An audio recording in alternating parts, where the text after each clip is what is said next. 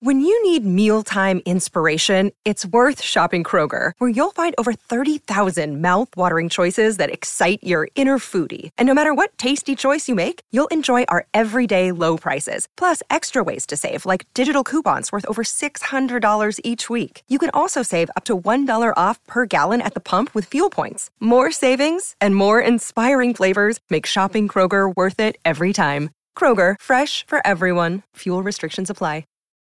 Look, Bumble knows you're exhausted by dating.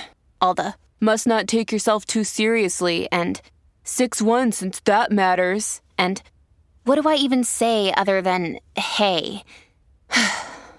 well, that's why they're introducing an all new Bumble with exciting features to make compatibility easier, starting the chat better, and dating safer. They've changed, so you don't have to. Download the new Bumble now.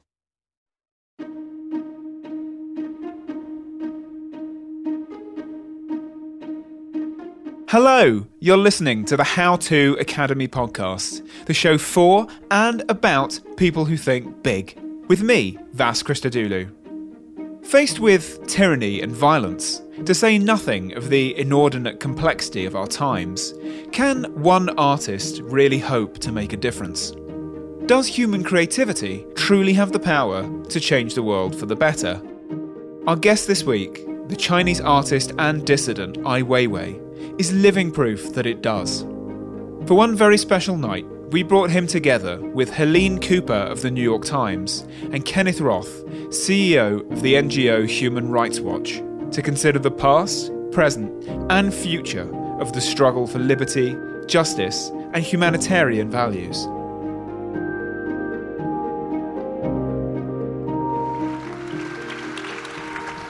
Hello, welcome to our discussion. I'm told by the wonderful people here at the How To Academy that you guys represent the intelligentsia of London.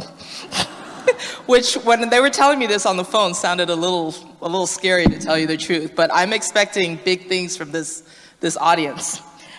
So I'm here tonight for a conversation with Weiwei and Ken about how creativity can address global crises, focusing particularly on migration and refugees human rights, and climate change. And my sister suggested that I kick off the discussion with a small gift for both of you.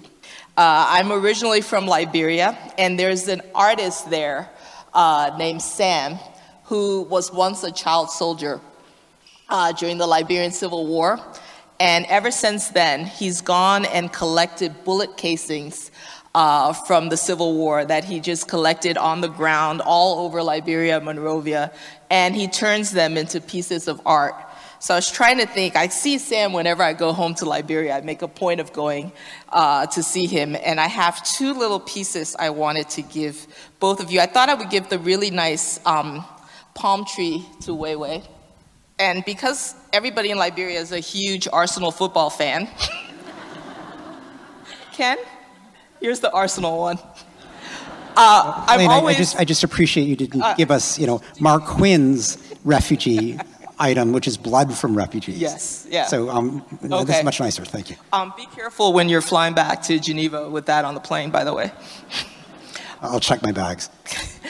My family, we moved to the US as refugees in 1980, but I do, ever since the Civil War ended, I'm often going back to Liberia, and I always make a point to look for Sam because I find his work just really inspiring, and it says so much about what art can do to kind of bear witness to war, to human uh, suffering but also to find beauty in all of this. And that's one of the reasons why I'm excited to be on this stage tonight with both of you.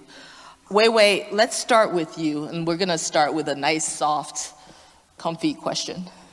How did you come to be so active in this space? I remember reading a New York Times article by Ed Wong, uh, who interviewed you. He was in Beijing during the time that you were in prison, and he interviewed you along with Tom Friedman in 2012 after you were released. And he wrote that you, during your time in prison, you and one of your interrogators uh, mused about why it was that you embraced political activism. Uh, your interrogator, he wrote, had a lot of theories. Maybe because you lived in New York for 11 years, uh, maybe it was because you suffered during the Cultural Revolution, or maybe it was just because of the internet. Um, have you ever managed to answer that question for yourself? It's nice to be here, and uh, it's nice this uh, is working because we have another set here. in case this is not working well. But thank you for, for this uh, very wonderful gift. I'm totally amused how people can turn something or change something, a bullet uh, shell, into a piece of art. Really admirable, the creativity and uh, how to work in this very difficult time and moment to, to make this. Uh, make life possible. And uh, yeah, my interrogation is only 81 days. It's not long compared to people spend a lifetime or or over 10 or 20 years. Many, many political prisoners in China spend a lifetime, or they very often they dead in in the custody. And uh, but uh, I since I'm kind of survived, they let me out. Um, very often, the interrogator are wondering why you become like this. I think they raise this question because they have to struggle. My father is a very hardcore revolutionary poet, and he is the one influenced generations of uh, so-called revolutionary. Uh, uh, liberal um, intellectual circle, writers or poet. So they, I think they are still trying to be rationalized to see how could his son become like this. I tell you a little story. Just two days ago, uh, on internet, someone sent me a poem, which uh, they found out my father wrote on 1978 and uh, the poem is uh, maybe the most patriotic poem about China. Uh, everybody memorize it. Anybody went to school, they have to study in school till today. Huh? And uh, the title is I Love This Land.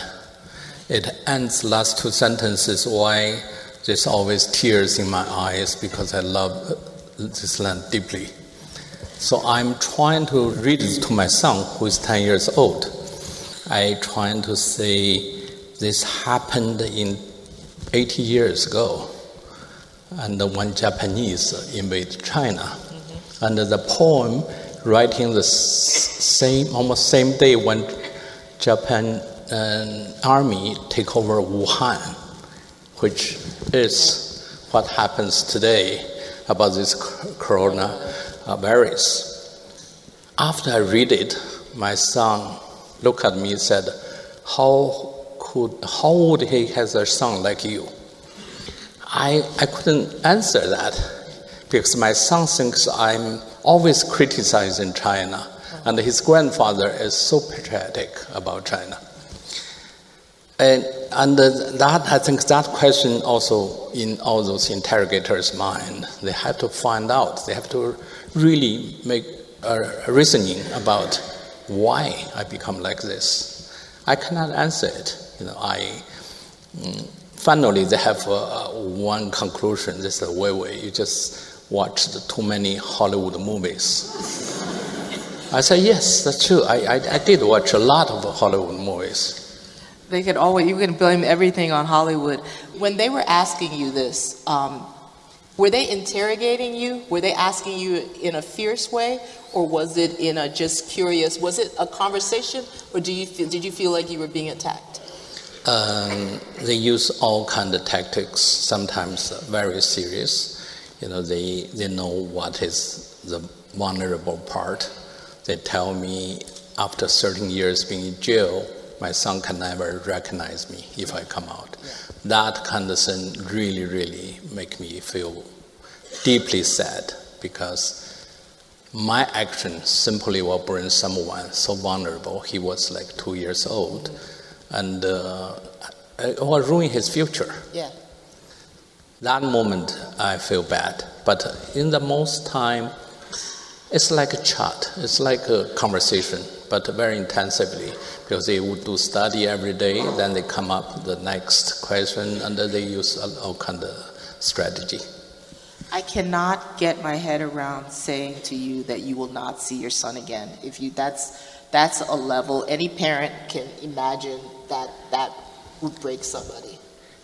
Yeah, and uh, I think they are they're telling me the truth. They said, "Wei Wei, you will pay for every words you have been uh, used to criticize us. You have to you ask for freedom, right? But you have to spend all your time minute by minute, second by second for your life in this jail. So that kind of uh, thing is very deadly serious. Is said, by you come out, your mom already passed away. Nobody would not think about this. It's not serious because they did this to many, many people. I'd like to come back to a little bit more of that, but first, Ken, I just would like to, we're thrilled to have you here with us tonight. And can you sort of walk us through how you got to be sitting on the stage tonight here in front of the intelligentsia of London? well, my start also, in a sense, began with my father, um, who himself was a refugee from Nazi Germany. Um, he grew up in Frankfurt, and at age 12, he and the family were able to get out, sort of in stages, but ultimately get out to New York. And I grew up in Chicago, and my father would cut the hair of me and my brothers. And to keep us quiet as he was cutting our hair, he would tell us stories about his childhood in Germany. And at first, they were funny stories. He would talk about the horse that my grandfather, who was a butcher, used to deliver meat to his customers. And it was a clever horse and fast and mischievous. And then as we got older, he would tell stories about what it was like to be a young Jewish boy in Nazi Germany, afraid of being arrested, you know, of being forced into a separate school. And, and so I ended up kind of growing up with Hitler stories. And, um, you know, I didn't realize it at the time, but it very much shaped me and made me realize that I, I sort of wanted to deal with this and that I wanted a profession, if possible, that would enable me to try to prevent something like this from ever happening again. Now, I should say, I, it didn't start off well for me. I'm, I'm a lawyer by training. I signed up for the one human rights course on offer at my law school each of three years, and each year it was canceled. So I graduated what with. Law school is this? It was at Yale. so I, I graduated with no training whatsoever. I then went out into the job market where there were no jobs. You know, Amnesty, I think, had 20 people in it. Human Rights Watch had two. I didn't have a job. So I ended up practicing as a lawyer and, and oddly as a federal prosecutor for six, seven years and was volunteering kind of nights and weekends doing human rights work. And finally, a job opened up. And you know, all my friends were running off to be partners at fancy law firms, and I went to this little obscure organization that nobody had ever heard of. It wasn't even called Human Rights Watch then. Um, but it was the best thing I ever did, and I actually never left. So here I am. That's amazing. I I love the fact that um, I love what we're talking about tonight anyway. But I really love the fact that I mean I'm I, I work in the Washington Bureau of the New York Times and immigration and refugees and that's just sort of that's all people talk about right now in Washington D.C and that all three of us are sitting here on the stage right now, basically as immigrants, as refugees. It just says so much about uh, conversation that I think has become missing in the United States. Um, I know we're here about uh, we're here to talk about how creativity can affect social change, but I'm also a news reporter, so I have to ask both of you about a big issue that's facing us right now, and that's coronavirus. What can we learn about how, and I want to ask you first, Wei Wei, what can we learn about how China has responded and handled this? And I would also like you to sort of talk a little bit as well about how the West has, has handled this as well, and what this says about the relationship between China and the West. Well, this is a, a big question, and a lot can, can be uh, talked about at the beginning, as any um, public event or incident happening in China, what is lacking is transparency. And we, you never get uh, right information. And uh, basically, the government is just corrupt. And uh, for whatever the reason, uh, you know, you would never understand this kind of government once it's not publicly elected, and when there is no uh, freedom of press or or freedom of uh, expression or accountability. Yeah, no, uh, of course, there's no such thing as accountability, and uh, to tell the lies uh, become a daily practice because they have this uh, very important department called the uh, Department of Propaganda, which is just fix all the um, lies to the public. And they understand this is very efficient. When I was being interrogated, they told me, they said, Weiwei, we'll tell them you have tax problems. I, I asked them, I said, do you think the people born in the 90s, 80s, they would believe you? Uh, you know, everybody knows I'm a political prisoner. Um, they think for a few seconds. They said, Weiwei, I tell you, 90% of people would believe us. That's what they want. They always want 90% of people or 80% of people believing them. And uh, the truth is always uh, not important when 80 or 90% of people believe in them. So that works very well. So by doing that, in every public crisis, they did the same. They know they're telling the lie, and you know they're lying, and they know you know they're lying. But that works very well, you know, because that's how it works. And uh, for this particular crisis, they, they managed at the beginning to arrest eight of the doctors who first put those kind of little note chat on WeChat uh, among their families or friends to say this disease is very much like SARS because they, the doctors doesn't know what kind of disease is. Only knows that it's, uh, it can pass, uh, you know, can be spread very uncontrollable. But that's the beginning. They arrest these eight doctors and also led them to to announce to the public on television to say uh, that's a rumor. So things like that have such broad effect to give the time, to pass the most crucial time to stop the disease, but rather every level of the, the government, they always want to protect their own, uh, their own position. The only way to do it is to not let the higher uh, level to worry about it until one day they cannot uh, limit this kind of information anymore because today this internet and so many people is dying and uh, a lot of people ca- uh, catch the diseases. I mean, if you look at the Twitter or or Chinese Weibo, those images are shocking. Every day people are sending out, and uh, you know, like now the death toll is around three four hundred but every hospital is calling for the how do you call the body bag. So they're running out the body bag. How could 300 uh, dead body running out? The, you know, the, the whole nation has no body bag. You know, it's quite scary. And uh, of course, internationally, at the beginning, when you have this organization, WHO, WHO, I think very, very suspiciously why they have to say this is not uh, come to a serious degree, and also gave China another 10, 10 days. You know, I mean, in what favor they have to do that? So I really feel uh, completely. Uh, I think either they're stupid or they're corrupted. Or they're afraid of China? I don't know. I don't know what what can do because China is so strong in many many international uh, organizations. You know, they have their representative in in many nations. They're very influential. It, it always amazes me because the cover up that makes it worse uh, instead of, I mean, how bad do you think this could get, Ken?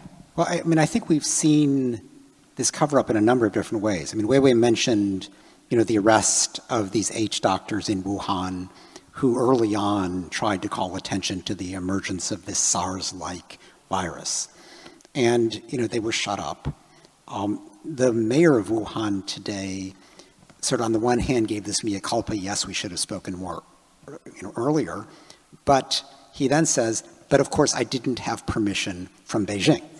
You know, it's a stunning statement. Yes. You know, so basically, you know, while Xi Jinping tries to say, "Oh yes, you know, I'm the emperor and everything's fine that I direct. It's just the local authorities that did something wrong."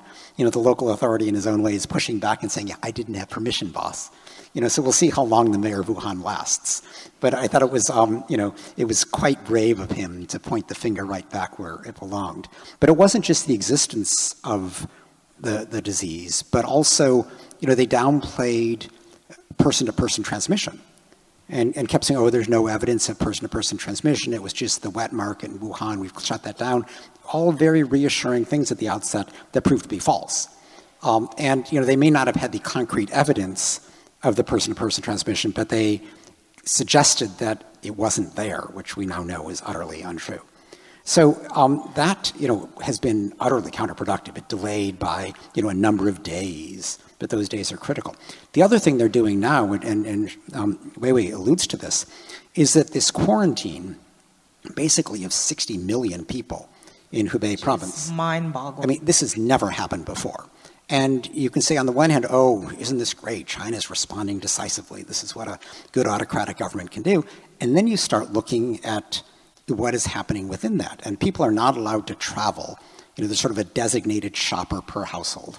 But you're hearing these stories now of people who are, you know, severely ill, and they're not allowed to get treatment until they can be tested but they can't be tested without an appointment that they can't get. And so they're basically being left to die at home. You know, there's these two hospitals, Weiwei was talking about this, that, you know, they suddenly were merged, but it's not clear that they're hospitals as opposed to death centers. And we'll have to sort of see what happens there.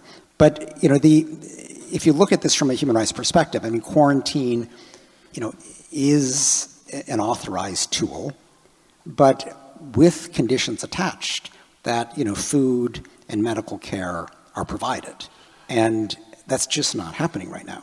So I think we have to start questioning, and Pete, the Chinese people will start questioning. You know, here's a government that has prided itself on building infrastructure. You know, and so the bullet trains, the new highways, the high rises every place. You know, the physical infrastructure is incredibly impressive, but the public health infrastructure was left to lag, and we're seeing the consequences of that today the perfect segue to you, Weiwei, then would be, and to bring this back around to what we're supposed to be talking about tonight. If you were approaching coronavirus and what's happening, particularly this quarantine that Ken just talked about in Wuhan, how would you, as an artist, do you have ideas for how you would tackle this? No. Come on, we could just brainstorm right now. You know, th- there was one effort at this already, which sort of shows the reach of Chinese censorship. But um, a Danish paper put out a drawing just in the last week of, you know, the Chinese flag is a red flag with, with kind of this cluster of yellow stars around the corner. And the paper put out a red flag with a cluster of yellow coronaviruses. And needless to say, China protested, as it always does. Yeah and, and you know, is kind of evidence of its effort to extend its domestic censorship that Weiwei was subjected to, to extend that overseas. Well, yes, you can see a lot of, uh, not a lot, but some creativity always happens when this kind of uh, obvious disaster happens. But still, compared to the loss of human life or the property and, uh, and loss of the, the basic human rights, uh, you know, this is, is so painful, and I don't think any artwork can, can really achieve uh, this kind of effect. Of course, artwork uh, sometimes marks the time and can be remembered. And it can shame them. Hmm? It can shame the Chinese government. Well, I don't think the sense of a shame is exist in that kind of. It's, that's what we think. That's so shameful, but I don't think they think that way. So that's why it's you cannot find the right thing to deal with this kind of government. In your artwork, you do an amazing job of integrating sort of personal details to get your point across.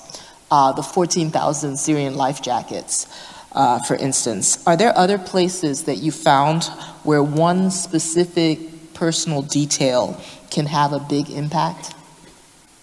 Well, works like this have a very big impact on me.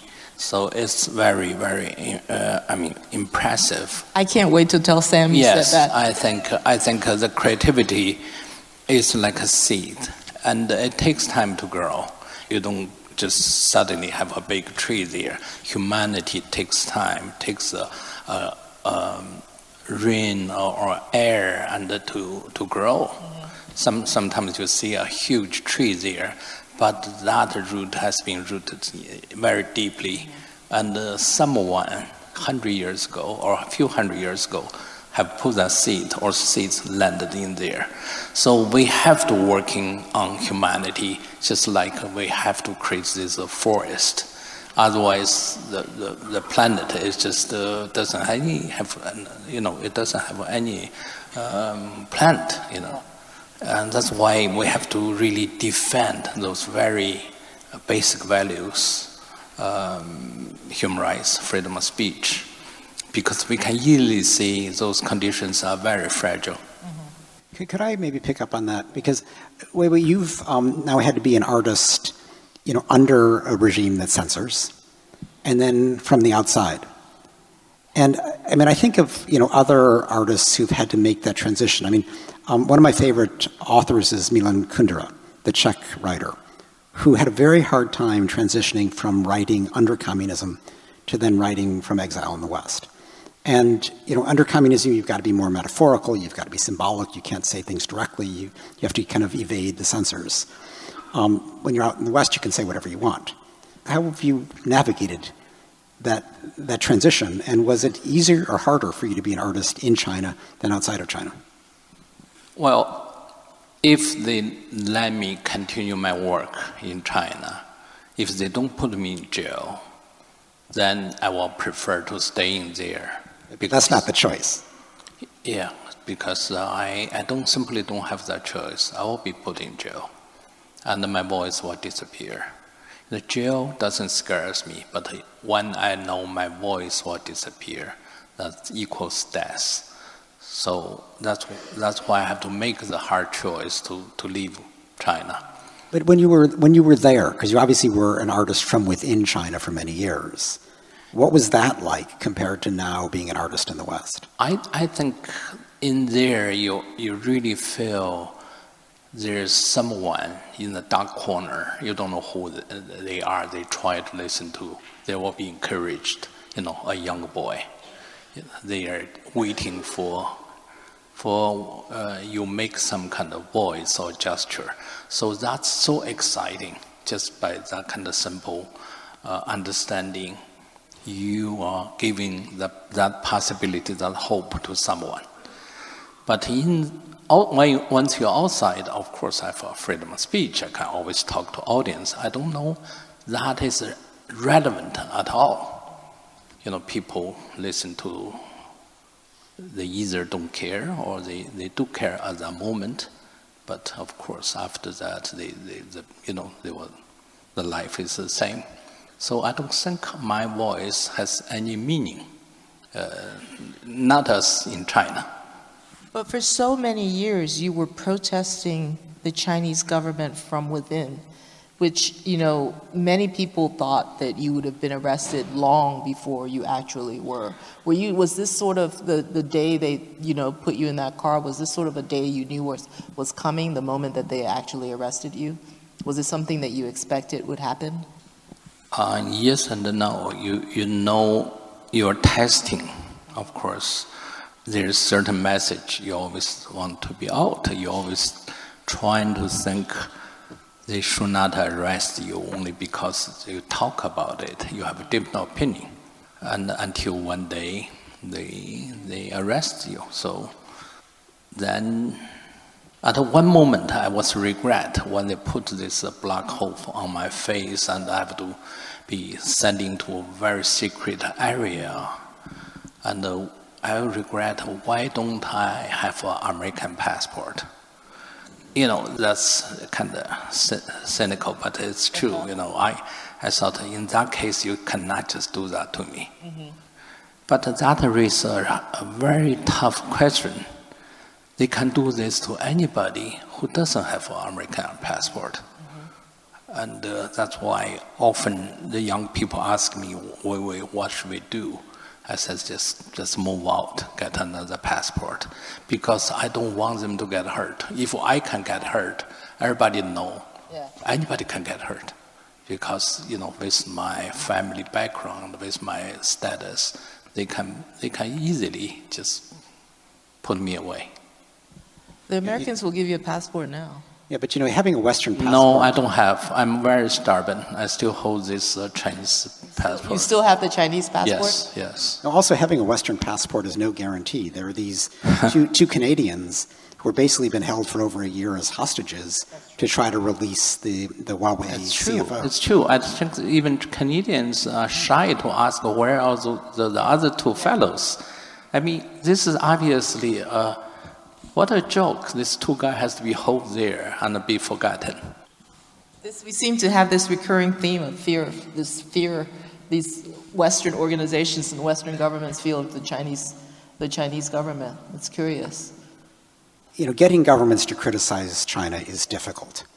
And so I guess it was about eight months or so ago, we worked with a number of Western governments to try to get them to say something on Xinjiang where you know there were a million Uyghur and other Turkic Muslims who were detained for forced indoctrination, and you know nobody wanted to do it by themselves. So we said, well, let's you know do a joint statement.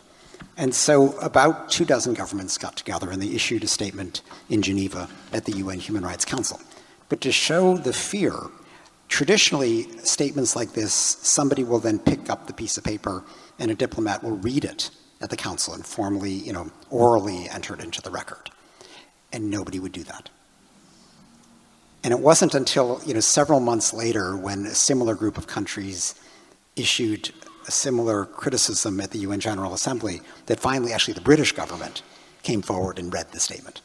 But it shows the fear that even you know two dozen Western countries didn't want to risk retaliation from Beijing. Profiles in courage. Um, Ken, I was in Brussels a couple of weeks ago uh, in my hotel room, getting ready to go to NATO, when I heard on the BBC that you'd been detained in trying to get into Hong Kong uh, to deliver that human rights report. Take us with you on your flight, your arrival. Paint the story for me. So, I mean, it's, it's kind of cool to be able to say you got detained. Detained is a bit of an overstatement, but I, you know, Human Rights Watch typically puts out reports on, you know, one country or one issue at a time.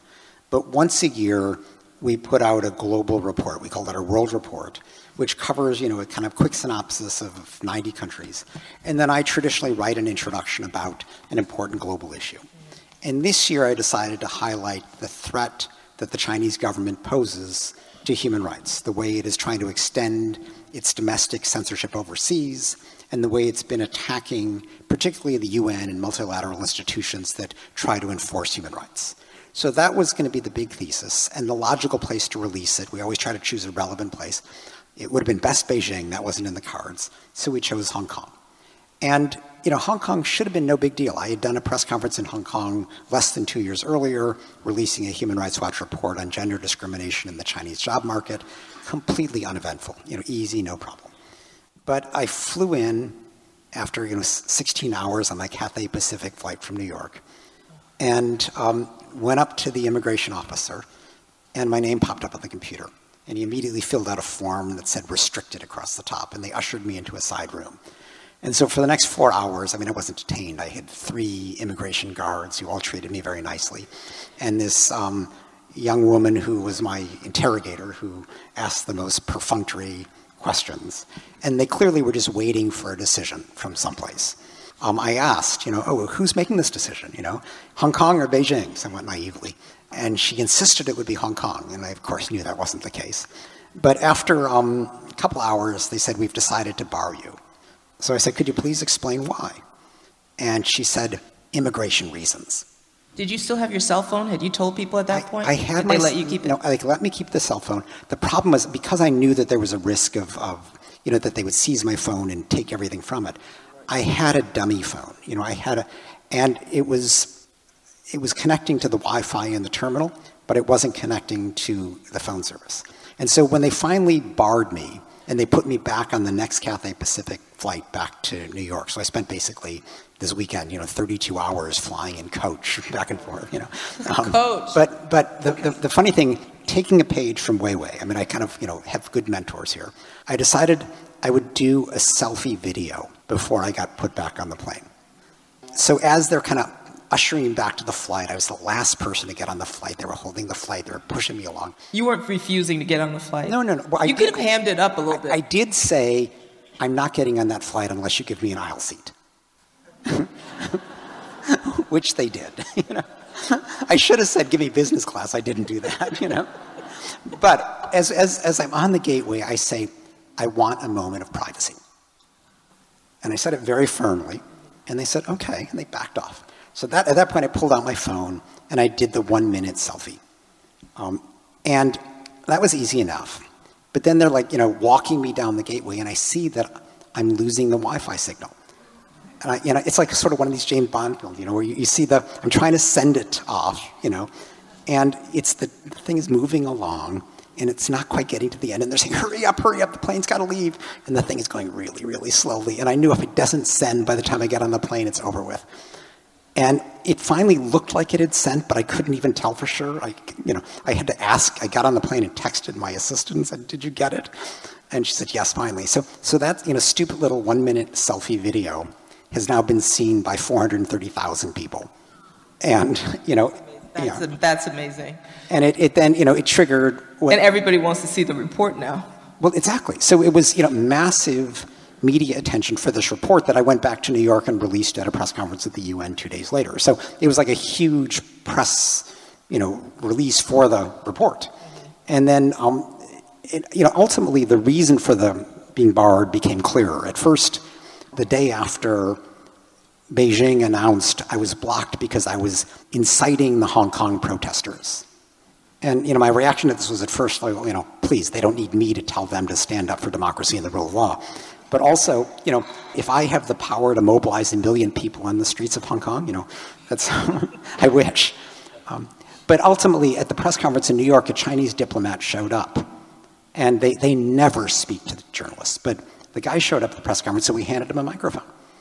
And he said um, two things. One is that I was not giving enough credit to China for the human rights progress it had made. And you know, so I asked him, well, which progress is that? Is it you know the million detainees in Xinjiang? Is it the surveillance state? Is it the crushing of Hong Kong democracy movement? Whatever. But then he said, in any event, you were going to say what you just said here. That's why we blocked you. so you know, finally the true I love, came out. I love the classic backfiring of that. I mean, they couldn't have played into your hands better. Um, Michael Shear and Julie Davis in the New York Times Washington Bureau came out with their book on Trump and immigration a few months ago, Border War, Wars. And in the excerpt that ran in the New York Times, it was they're talking about Trump suggesting that they put alligators in a moat outside the Mexico wall and all this crazy stuff. And Trump went nuts and started tweeting about these are lies, these are lies, and their book sales went rocketing to the roof. So, for both of you, I'd like to ask, and wait, wait, I'll ask you first. Do you think creativity and art has made any significant difference to political problems in China? Another day is here, and you're ready for it. What to wear? Check. Breakfast, lunch, and dinner? Check. Planning for what's next and how to save for it? That's where Bank of America can help. For your financial to dos, Bank of America has experts ready to help get you closer to your goals. Get started at one of our local financial centers or 24-7 in our mobile banking app. Find a location near you at bankofamerica.com slash talk to us. What would you like the power to do? Mobile banking requires downloading the app and is only available for select devices. Message and data rates may apply. Bank of America and a member FDIC. My answer would be very disappointing. I would say no. Even, um, but depends how you measure it. Um, I often say it's like a dark room. If you have one little hole there, people will see the light Yeah. so strong, you know. So people would remember that. And uh, in China, it's a situation like that. That's why I'm so enjoyed, you know, when he just described, uh, Yeah. you know, when he made that video. That was the most significant It's time a tiny moment. you know that it- yeah. but i when i was beaten in in one hospital uh, hotel Mm-hmm. in middle of night Uh-huh. three o'clock while trying to search for the the death of the student police come mm, like three o'clock in the morning kick down the door and beaten me that uh, caused me like hemorrhage later so, but that moment, I, I took one photo and I post on internet. I have the same kind of excitement. You cannot cover that kind of truth. Yeah. And uh, if you put that uh, like one minute earlier or one hour earlier, I will be so dramatically taken because everybody feel they're in the same condition. If you pay, put two days later, not so many people is going to be care. So I constantly get myself involved with this kind of understanding, and uh, did many many works like that. Of a image or, or a little video, a few million people watch it, and uh, even when they uh, put so many civilian cameras among the, my house, I set up a camera to live broadcasting my my Yeah. daily Yeah. life, uh, 24 hours a day. I said, if that's what they want to really know what I'm doing, Mm-hmm. I put uh, this camera right above my uh, bed. The image is pretty disgusting because you don't you forget. Yeah. You know. You, va- you forgot it was Yes, there. of course. But the the on the internet, people every they grab your your whatever the position, you know, uh, the image. They they send back to me next morning. Is I was very ashamed, but the the police uh, after 70 hours they called me. That the Weiwei, they're begging me, said shut off that uh, live stream. I said, "Is that what you want? You know, is, you know, why you you put so many cameras around me, but you never know. I don't even know they they may have cameras in my bedroom, but they don't want the other people share want the same see what they- information. So, if you can call that uh, art activity, I'm the master. Of course. But it also. Uh, it- you know, I, I, have a I have such a celebrated life under that kind of condition.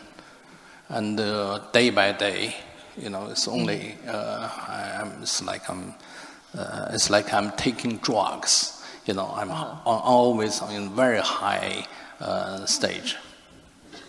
It takes a special level of confidence to put a camera in your bedroom on the ceiling and live stream it to the world. Yeah, it's, it's like a push. Who can tell the truth? Yeah. You know, so I never believe they can challenge with me. I'm always ready to challenge with anyone. So if you have that kind of mental um uh, stage, uh, it's exciting.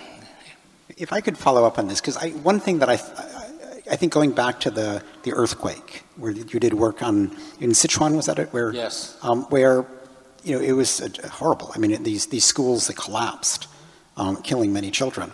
But, uh, you know, that strikes me as illustrative of the work that you've done to try to, you know, break this aura of this government that is looking out for the welfare of the people and is rapidly advancing China.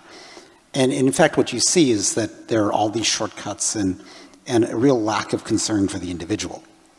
And it's always struck me that your work, you know, you find creative ways to illustrate that. But I, I think, and, and there may be examples with the coronavirus as well, but as I look at it from the outside, I think that's one of the greatest challenges because many people just say, oh, you know, they've pulled hundreds of millions of people out of poverty, things seem to be going great.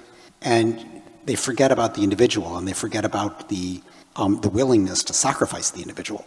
You know, not just leave people behind, but really shoot people up in order to get to, you know, the kind of macro goals and foremost to, to stay in power. And my sense is your art is, you've always found creative ways to illustrate that discrepancy between the, the glowing public image and the somewhat uglier reality? Well, it, it takes an individual to act. You know, we all understand the situation, but a few people can act out.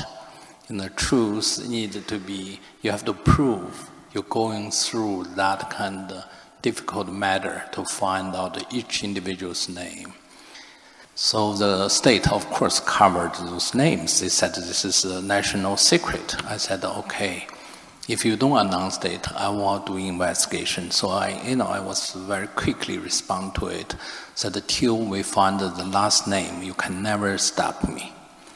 You know, with that kind of intention, we has been arrested around three three dozen times you know, police arrest those people, but they cannot really put them in jail. They just trying to find out the names of the students. So they, they, they lock you up, then let you go, then we go to there again.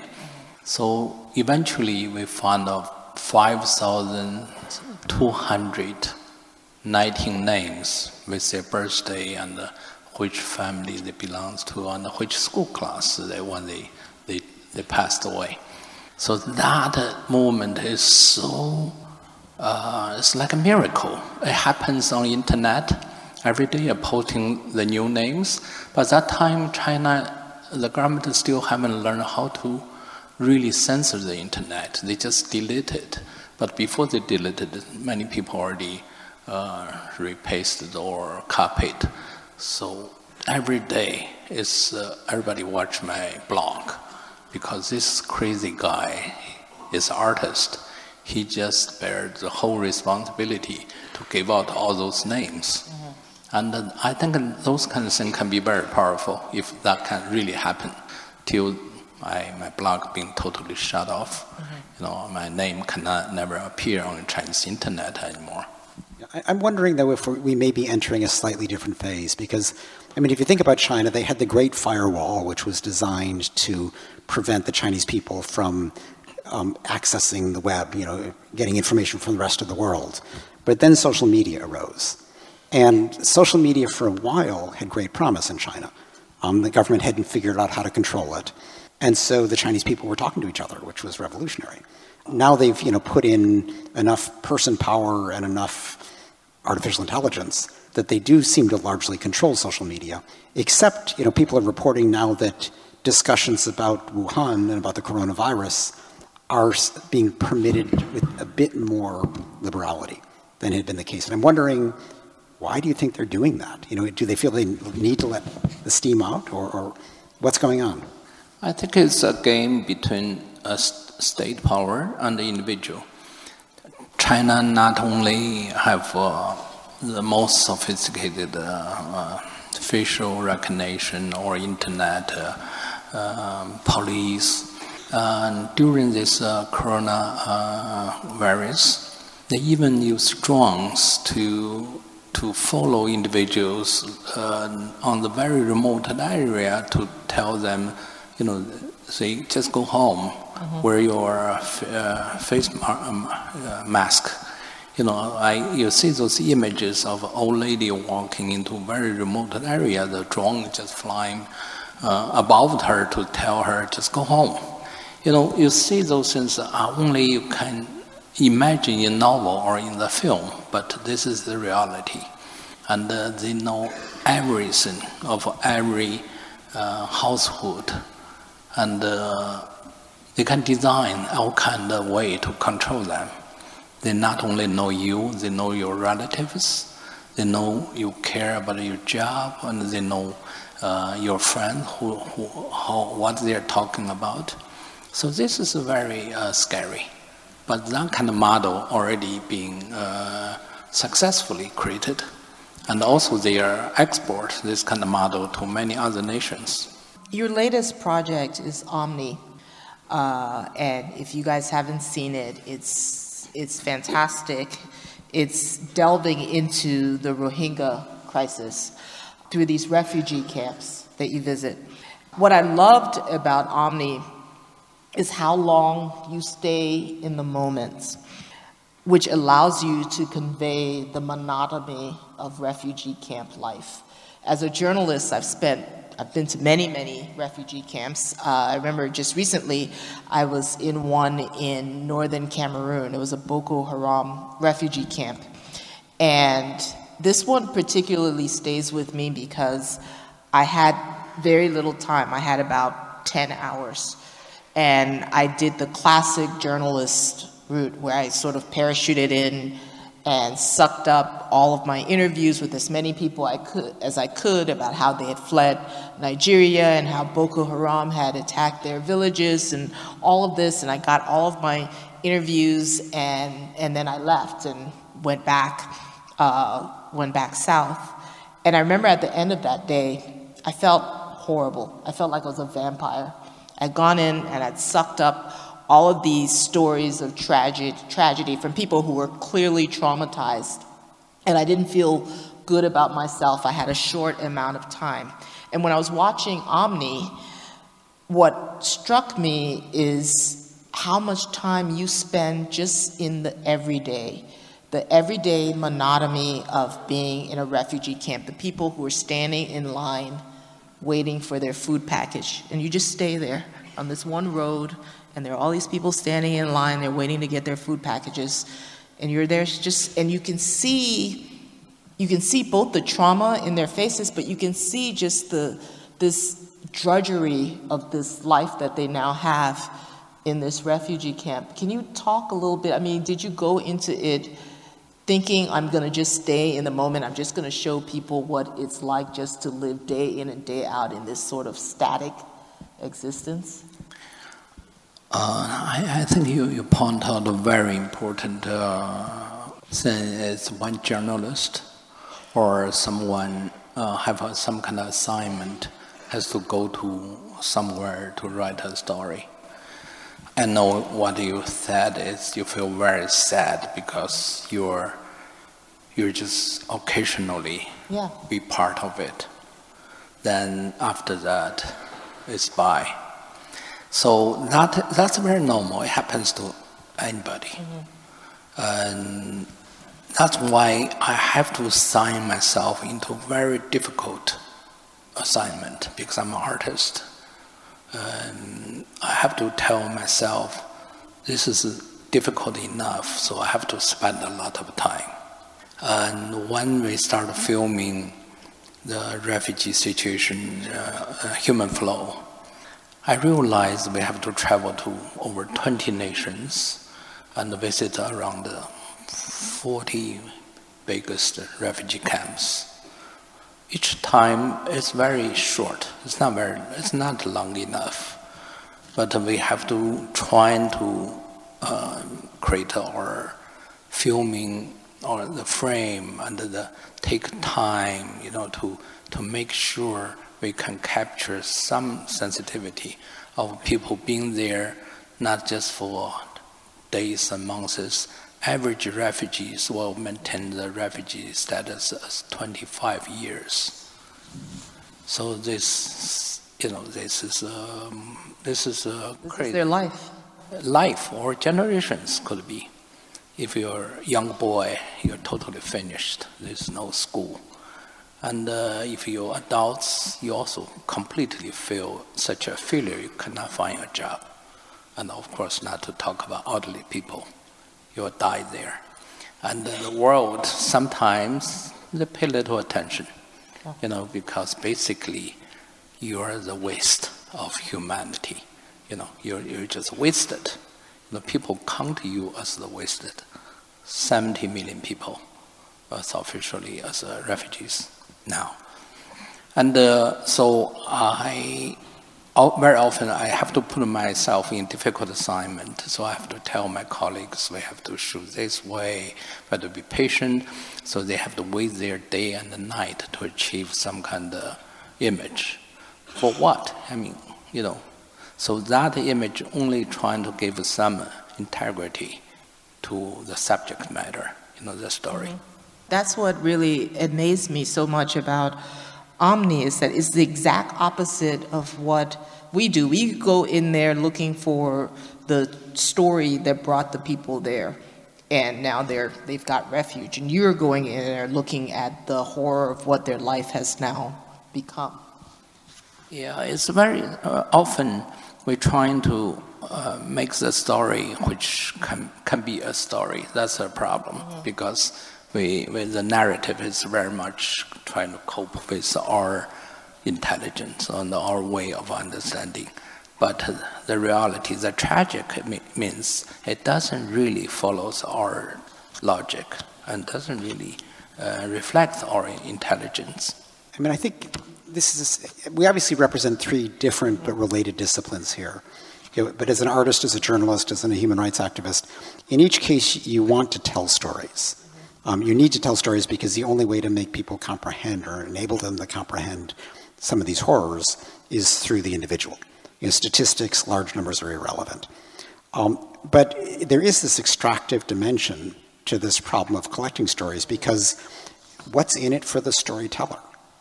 And you know, when you when you deal with refugees, I mean, the Rohingya in Bangladesh yes, you can maybe make some difference for them in terms of improving their conditions. So, you know, Bangladesh just announced that it would begin to permit um, formal education for some of the kids, which they had been blocking because they didn't want to make this population permanent. So there is, you know, some value in terms of just improving conditions for refugee life. But where you really feel extractive is when you talk to the refugees about, you know, what happened back in Myanmar. You know, tell me about the atrocities that you just fled you know, the murder, the rape, the arson. And there, you know, you're not really able to do anything for these people who suffered so much. So at most you can, you know, maybe help to bring to justice the perpetrators. And, you know, Gambia just brought this case before the International Court of Justice, a genocide case, which was unprecedented, but is a, a step toward some accountability. The International Criminal Court is now in Bangladesh interviewing people. So there may be some hope there.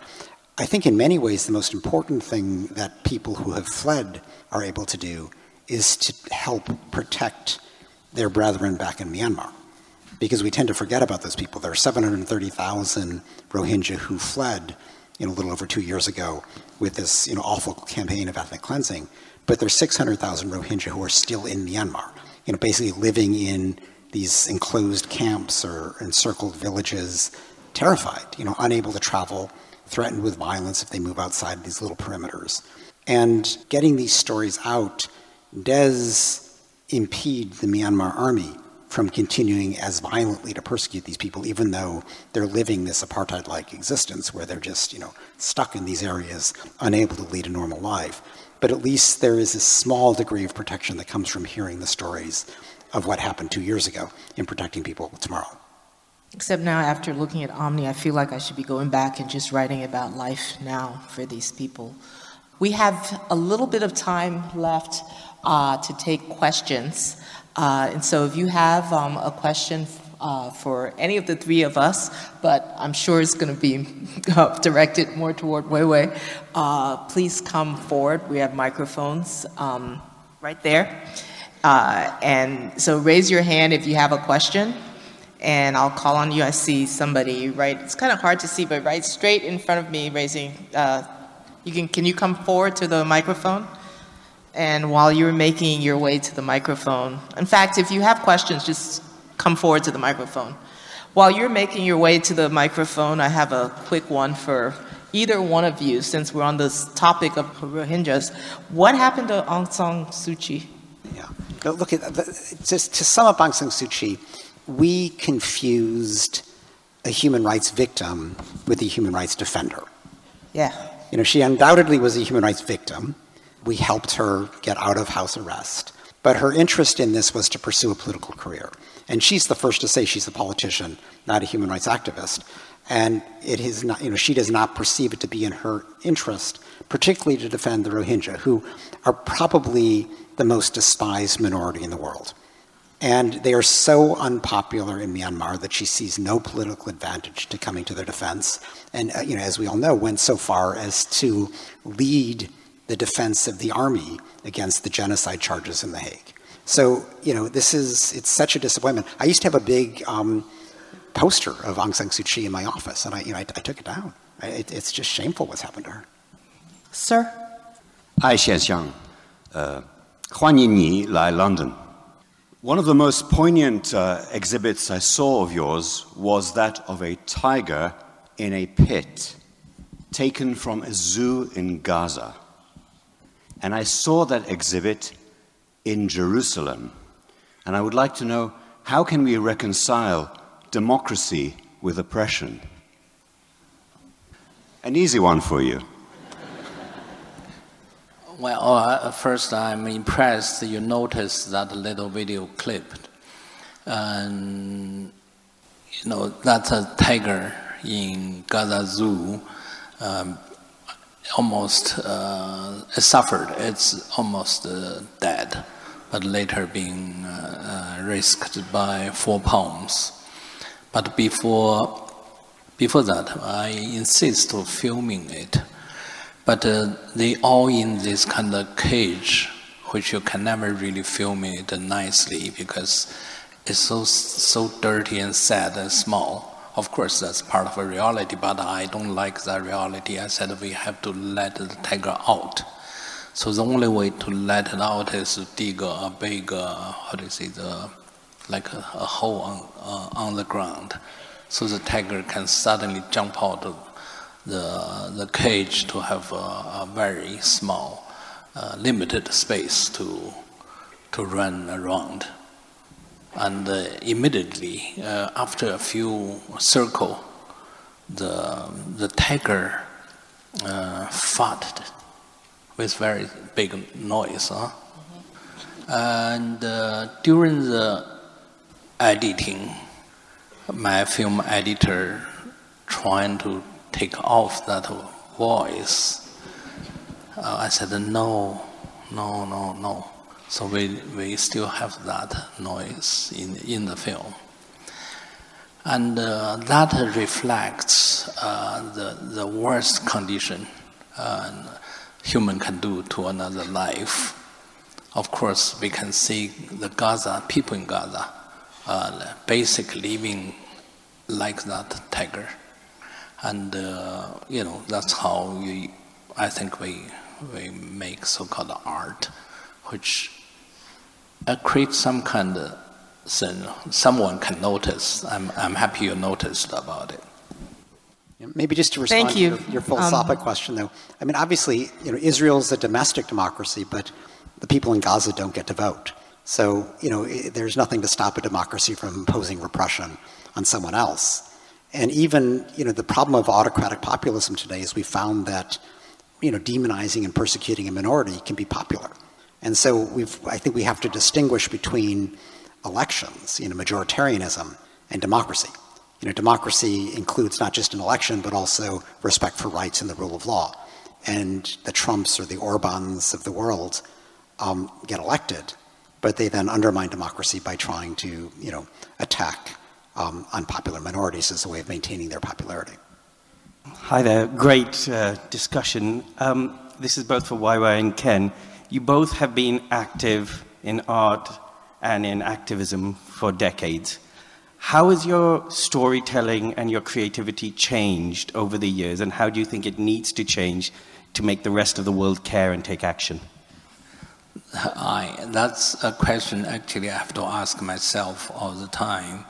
It's uh, in China we have an old saying to say you face in the wall for ten years, just trying to find the second that wall collapse, and uh, it's very much like meditating, but the wall may never collapse, and uh, but since we only have like one life we have to say what our life is for. So I think this is really a, a question about how we look at ourselves. I mean, we've we've had to, um, you know, the world changes obviously, and you can't do the same thing over and over. And you know, we found that we have had to be quite creative in what we do to sort of be effective. And so, you know, with fact finding, I mean, governments now try to block us, so we increasingly use satellite imagery and open source investigation and ways to kind of peer over borders, even if governments block us. You know, with, with our communications effort, you know, like Weiwei, we use video, we use photographs, we use social media extensively to get word out. And even with advocacy, we've had to be creative. You know, we can't go to the US government and ask it to promote human rights. I mean, that's silly under Trump.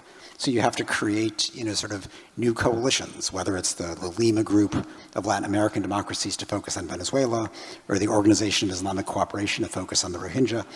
Um, you just have to try kind of new creative routes and always kind of probe to see, you know, how do you make a difference? How do you build up enough pressure to move governments to, to respect rights?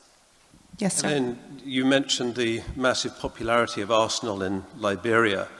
And um, you're probably aware that Mesut Ozil protested against the treatment of the Uyghurs, um, one of the Arsenal's most sort of famous and popular players.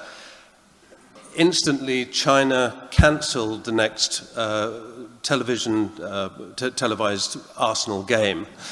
Um, but my, my, my serious point is to what extent can individual actions by potentially sports people influence how China views the treatment of the Uyghur minority and, others? I mean, I, I, think it's incredibly important, and maybe the best way to test that is by China's reaction. Um, I mean, what they did with Arsenal was actually small compared to what they did to the National Basketball Association. You know, here you had some, you know, some guy in Houston who tweets support for the Hong Kong protesters, and China threatened a billion dollar television contract with the NBA. It shows, you know, how much they're trying to censor the rest of the world. And there is case after case of, you know, Cathay Pacific being forced to, you know, stop their employees from supporting the protesters, or, you know, Daimler, you know, Mercedes-Benz having to apologize because some social media person said something positive about Tibet, or, or even, you know, Tom Cruise in Top Gun, the sequel, has now the Taiwan flag removed from his um, leather vest. You know, so there are these little things, but China cares about this and is trying to use its economic might to stop statements around the world that it doesn't want. Um, but it shows that it is very, you know, you're, you're touching a raw nerve, and particularly the treatment of the Uyghurs. They've gone to extraordinary measures, including setting up show tours and lying through their teeth and doing all kinds of things to try to deny the reality, which is they're trying to force a million Muslims to abandon Islam and to abandon their culture and become, you know, worshiping members of the Communist Party and Xi Jinping. So the only way to fight back about this is for people who have a voice. And the Arsenal player was an important voice, particularly with Turkey, which, which matters. You know, so um, I think we have to keep at this, and we have to find more people who are willing to accept the, you know, the predictable retaliation from China and say it anyway. And there's safety in numbers. You know, just as the Western democracies learned that if they speak together, China can't cut off economic relations with all of them. You know, so it's important for groups of celebrities, groups of companies, you know, trade associations and the like, to find that safety in numbers. And um, you know, China likes dealing with companies or countries one at a time, but when a group bands together, they don't retaliate. They, they, they can't afford to cut off relations with everybody. And that's, you know, that's the path forward. But do you think, Ken, that these individual actions make a difference? I think it makes, I mean, everybody knows about this Arsenal case. Everybody knows about the NBA. And, you know, most people, I mean, still, I think the plight of the Uyghurs is breaking through, you know, into public attention. But even there, you know, people aren't quite sure. And, you know, this is the problem with China. It's so big, it's so vast, but yet so closed that it's a struggle to figure out, you know, how do you portray this not in some abstract way which passes people over, but in the kind of human way that Ai Weiwei is able to do. I think it works, and uh, of course, take many many drops to become a rain. So I I really encourage everybody does it and apologize later. You know, become a movement of uh, apologizing. So then that will work. Or don't apologize. You know, proudly assert it and Yes. just go forward. But uh, no, I look at China is extraordinarily sensitive to this. The reason it tries to retaliate is because it knows that you know this kind of public protest undermines this image it's trying to portray of this you know benevolent dictatorship that's doing a better job of ushering China into the modern era than this messy democracy out there in the West. But the problem is, you know, problematic as democracy is, we know this with Brexit and everything else here. You know, nonetheless, when you have autocrats, they inevitably serve themselves before the people. And you know, China goes to great lengths to cover that up, but it takes artists and journalists and human rights activists to show that reality. And the more people who understand that reality, the fewer who endorse this kind of autocratic rule that Xi Jinping represents. Uh, but not corporations. I mean, I think it's interesting that Weiwei said apologize later, and you mean apologize to sort of the corp- corporations that get angry at the individuals. For, for instance, Arsenal got angry at Mesut Ozil for what he did. Um, they seem to be not the. I, I think to ask people to apologize is like ask them to emphasize the same point twice. I think it's really stupid. If somebody says something, you said you have to apologize. That can only shows the stupidity. I'm sorry for saying the truth. yes, ma'am. Uh, hi. Um, well, coming from Russia, I suppose I have to draw parallels with what's going on in my country, um, the demise or the lack of human rights, and also being a representative of an um, ethnic minority. Um, it's, it's, actually quite scary and painful to see what's happening to some of them in Russia. Um, what I which, see, which one? Um, I'm, I'm a Buryat. Um, what I see amongst um, uh, people from Russia and some artists, performers, and activists coming from Russia is um, a lack of hope that their voice will ever be heard in the in the West. I mean, let alone their own country. Um, I mean, not only are they facing um, you know, the news like coronavirus, um, the news like Brexit, but they're also facing um, you know, people's attention being drawn away by Instagram, Love Island, what's not. Um, so the question is to Weiwei, you as an artist with a voice and a platform who's well known, but what would be your recommendation to those young or not so young activists and performers and creators to continue seeking an outlet or finding the way to reach um, maybe people in the West, not only people in the West, I mean around the world, and keep on talking about their own concerns and plies?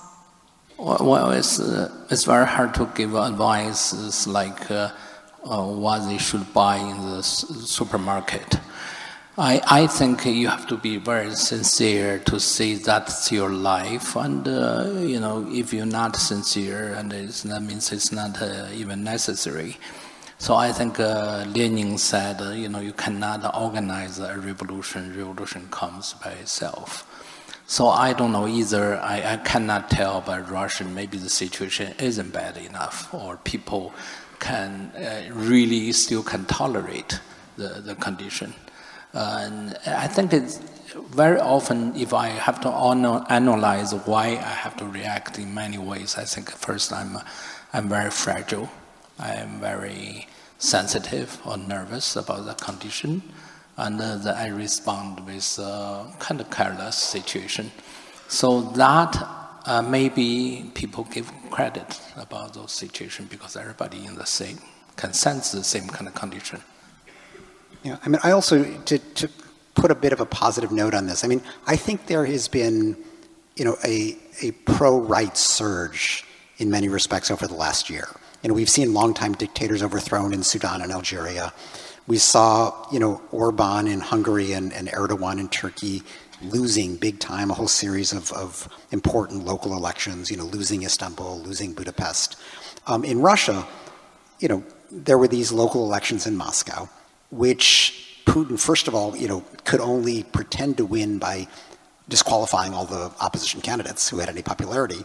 And then the opposition gamed the system anyhow and, and kind of repudiated Putin's preferred candidates. So, you know, you have a government that's running scared of its people and is doing everything it can to try to limit protests, to control the electoral process. But this is not the way a government acts as if it's proud of what it's delivering to its people.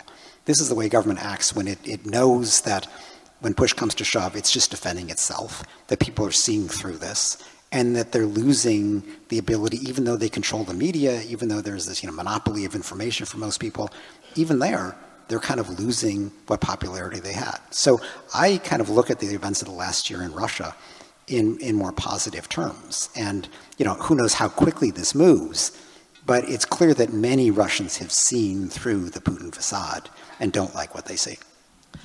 So we have three minutes left, so I'm going to be the enforcer. Um, why don't the three ladies in front each ask one quick question, one after the other, and we'll be very fast with our answers. Sure. Hi. I was wondering just something that we've touched on already this evening in terms of the way that the media is being controlled in newer ways these days, especially, for example, coming from America, people being told that the things that they're reading may or may not be fake news, potentially having to think about educating young people in schools about how to even know whether what they're reading is true or not. And I mean, that's something that's been present in many countries, especially China, for a while, and now it's spreading to the biggest Western country. So I was just wondering all three of your opinions on that and how maybe we can help young people learn to see the truth. Okay, thank you. Next. Hi, uh, hi Wei Wei.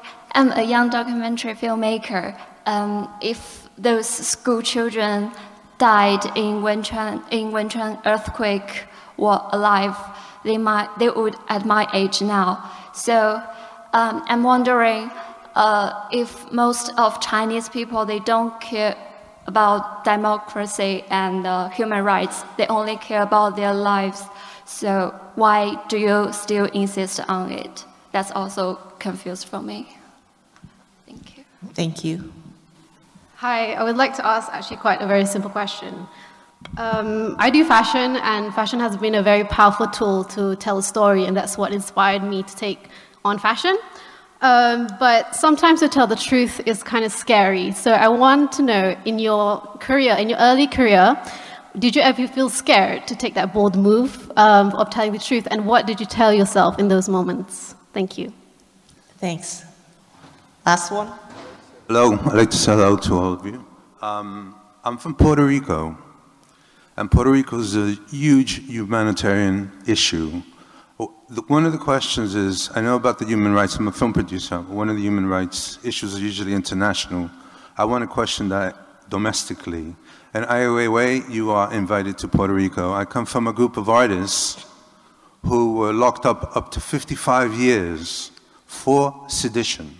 Most of them made 10 years in jail and came out with cancer. My question is, how are human rights being addressed um, locally in domestic, you know, in, in, in the States uh, and in England as well. I've been here for 18 years. I landed two days before 911, went back to America, helped put together the Tribeca Film Festival. Okay. So, you know, resilience is in our blood naturally as artists as well. So. Thank you. Uh, okay, so we're going to do the speed round. Um, I'll take the first one media. Uh, I think we're in uncharted territory uh, when you look at sort of this this new fake news and the whole idea that you can't believe what you read. Um, and the advice I would give to everybody is look at the source. Uh, that's the most important thing that you can do for yourself as a consumer of news is to make sure you're looking at where you're getting your news from because there are a lot of outlets with uh, all over the place that are maybe not as credible as you might like, but you know the ones that are credible. Uh, the second question was about the earthquake. You want to take that? Earthquake is Weiwei. Yeah. Well, um, nice dodge. Yes, I, I would also sometimes ask the same question, but it's all about compassion. And when you realize those children never comes back home, when you realize they could be your sisters or brothers, and uh, you would, there's no other argument. I think this has become a, responsibility to to ask why my cats today tonight not come home. You know, it's just a cat, or how can he survive with this kind of traffic, and who is going to take that cat? I mean, not to talk about human life. So I think this is really a very essential question about life and about ask for truth. Thank you. Uh, was, I have number three as fashion, and then I didn't write anything after that. Do you remember the question? Well, I think, I mean, the fashion was also a bit about the truth. I mean, I, I think the truth is the key to accountability. And the reason why, you know, people like Trump like to talk about fake news is that if there is no more truth, then there's no more accountability. Then governments can do whatever they want. And so I think the challenge for all of us is to figure out ways to demonstrate the truth when you know, there's this deliberate effort to undermine its very existence. And I mean, Helene, you're right. Part of it is, you know, certain institutions develop a reputation. The New York Times, Human Rights Watch, I hope, are understood as places that you can rely on. But a lot of it really does come down to, you know, what Weiwei does, which is, you know, portraying individuals. And, and there is something about, you know, the personal narrative, the personal story, that um, speaks a truth that abstractions don't, and which even those who want to just dismiss it all as fake news can't really get rid of because there's a person who's saying this. And so I think that you know this is our challenge is to you know bring those individual stories forward and then you know draw conclusions from that. But we have to do that because you know the other side has figured out the power of the truth and they're pushing to you know move to a factless world when they can then do whatever they want. Um, the last question was about uh, local, how you can address human rights issues from a local level. I, I think it take a lot of uh, a lot of uh, individuals to defend.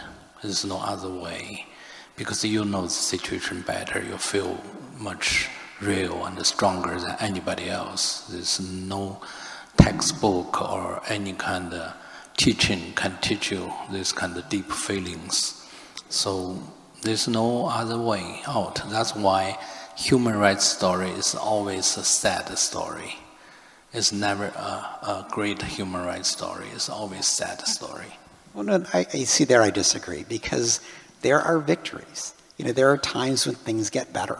And so, yes, it's built on a bunch of sad stories, but there are times when you have change. And I mean, I think about why do I keep doing this? You know, I've been doing this for a while. Um, it's not just to kind of, you know, get immersed in the misery of what people go through, but it's to take those stories and, and move things forward. I mean, go to the Rohingya. You know, they've been through horror, but, um, you know, the, the pressure is making it more likely that Myanmar ultimately is going to let them back. And it's not going to, as you say, it's not going to happen tomorrow. But that's the only way to move governments. And we've seen, you know, the big changes that have taken place in various parts of the world over the years. You know, take, take Eastern Europe. You know, it used to be a bunch of Soviet, you know, bloc dictators. And now you've got democracies. You know, they were much of East Asia and Southeast Asia that you've seen big change.